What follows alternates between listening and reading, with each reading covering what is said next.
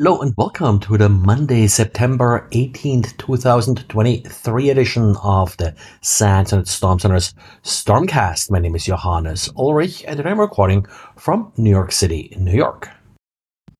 Let's start today talking about a breach. Now, I don't often talk about breaches in this uh, podcast, but sometimes there very specific lessons that can be learned uh, from these breaches. And of course, it's always helpful if companies come forward with some of the details. The breach I'm talking about here was against Retool and it certainly was one of the more targeted and specific uh, breaches.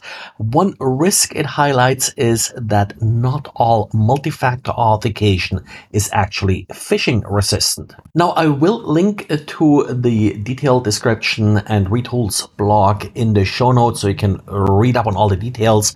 I don't quite agree with the headline here that well, when multi-factor authentication isn't actually multi-factor authentication, Google Authenticator is by all means multi-factor authentication, but it's not phishing resistant, meaning that if an if a victim is entering their credentials, their username, password, and one of their one-time passwords from the Google Authenticator into the wrong website, that website may be able to reuse these credentials. Or in this case, the victim actually gave a one-time password to the attacker over the phone. This is uh, difficult to sort of fix with uh, training because uh, users often don't quite understand the implications of giving one of their one-time uh, passwords over the phone versus entering them into the legitimate uh, website. But a distinction that has to be made if you're really concerned if these are critical internal systems, then Google Authenticator may not be the right solution for you, but something stronger and phishing resistant, like for example, passkeys or FIDO2 may be a better option for you than simple Google Authenticator. The other problem with sort of these one-time password schemes like Google Authenticator and uh, Google Authenticator again is sort of just the uh, conventional name being used uh, for uh, this particular uh, algorithm. It's also that the authenticator can be copied. Now, this doesn't appear to have really been sort of played a role here in this uh, particular case.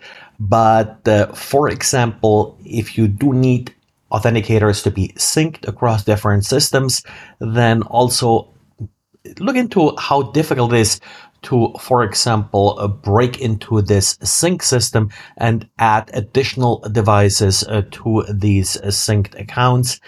Password managers that also store these one-time passwords often have, uh, well, um, better thought out system in how you enroll another device into the group of devices that are synced. So uh, that's something for you to take into account as you are selecting a particular multi-factor authentication solution.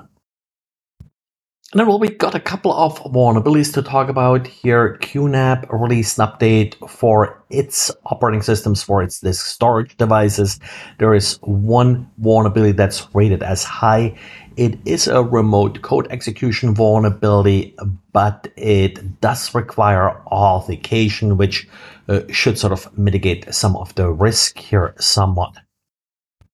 And talking a little bit about the more phishing resistant authentication methods, Apple announced that in its next operating system, macOS Sonoma, and the next version of iPadOS iOS, which should come out probably this coming week, keychain which stores passkeys uh, will be able uh, to be accessed uh, by uh, browsers and Google Chrome now is testing this in its latest beta version so expect all of this to hopefully work uh, within a month or so when all the operating systems are released and also the latest version of Chrome has the new feature included.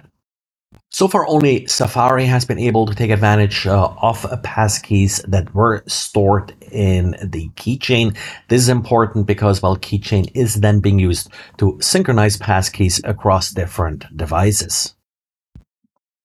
We got uh, two quick cross-site scripting vulnerabilities to talk about. Uh, one is in vBulletin, the bulletin board. Apparently there is no patch available for it at this point.